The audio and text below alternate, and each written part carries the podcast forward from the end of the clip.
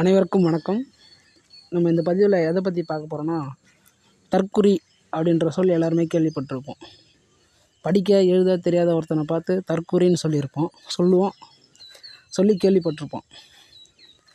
அந்த தற்குறின்ற வார்த்தை பழங்காலத்தில் எப்படி பயன்படுத்துனாங்க, நம்ம எப்படி இப்போ பயன்படுத்திகிட்டு இருக்கோம் அப்படின்றத இந்த பதிவில் பார்க்க போகிறோம். இதுக்கு இந்த வார்த்தையோட வேர் சொல் உருவான விதத்தை பற்றி தெரிஞ்சுக்கணுன்னா நம்ம சோழ காலம் வரைக்கும் போய் வர வேண்டியதாக இருக்கும்.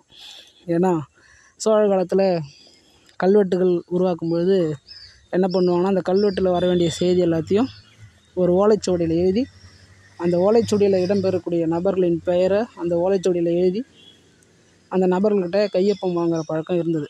அந்த கையொப்பம் வாங்கப்பட்ட அந்த செய்தியை தான் அப்படியே கல்வெட்டில் வடித்து கல்வெட்டு பதிப்பாங்க. அப்படி அந்த கையொப்பம் வாங்குகிறப்போ இன்னார் பேர் சுந்தர சோழர், ராஜேந்திரர், மரு மதுராந்தகர் அப்படின்னு வர சொல்ல, இதில் யாராவது ஒருத்தர் எழுத படிக்க தெரியாதவங்க இருந்தாங்கனாக்கா அதுக்கு அவர் பேருக்கு நேராக கீழே கோடு போடுவாங்க, மற்றவங்கெல்லாம் கையெழுத்து போடுவாங்க. அந்த கோடு போடுற விதத்துக்கு தான் தற்குறியிடுதல். அதுதான் பின்வருங்காலத்தில் மருவி தற்குறி அப்படின்ற மாதிரி ஆயிடுச்சு. இப்போ நம்ம பரவலாக பயன்படுத்துகிற தற்குறின்ற வார்த்தையும் அப்படி தான் உருவாச்சு. இந்த தகவல் நான் எங்கேருந்து தெரிஞ்சுக்கிட்டேன்னாக்கா, ரா மன்னர் மன்னன் அப்படின்ற ஒரு ஒரு தொல் நாணயவியல் நாணயவியல் ஆராய்ச்சியாளர் ஒருத்தர் இருக்கார். அவர் ராஜராஜனை போற்றுவோம் அப்படின்னு ஒரு புத்தகம் எழுதியிருக்கார்.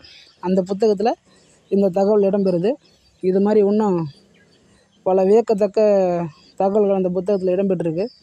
அதை அது மாதிரி நிறைய தகவல் தெரிஞ்சுக்கணும்னு ஆசைப்பட்றவங்க அந்த புத்தகத்தை வாங்கி படித்து பயன்பெறுமாறு கேட்டுக்கொள்கிறேன். நன்றி, வணக்கம்.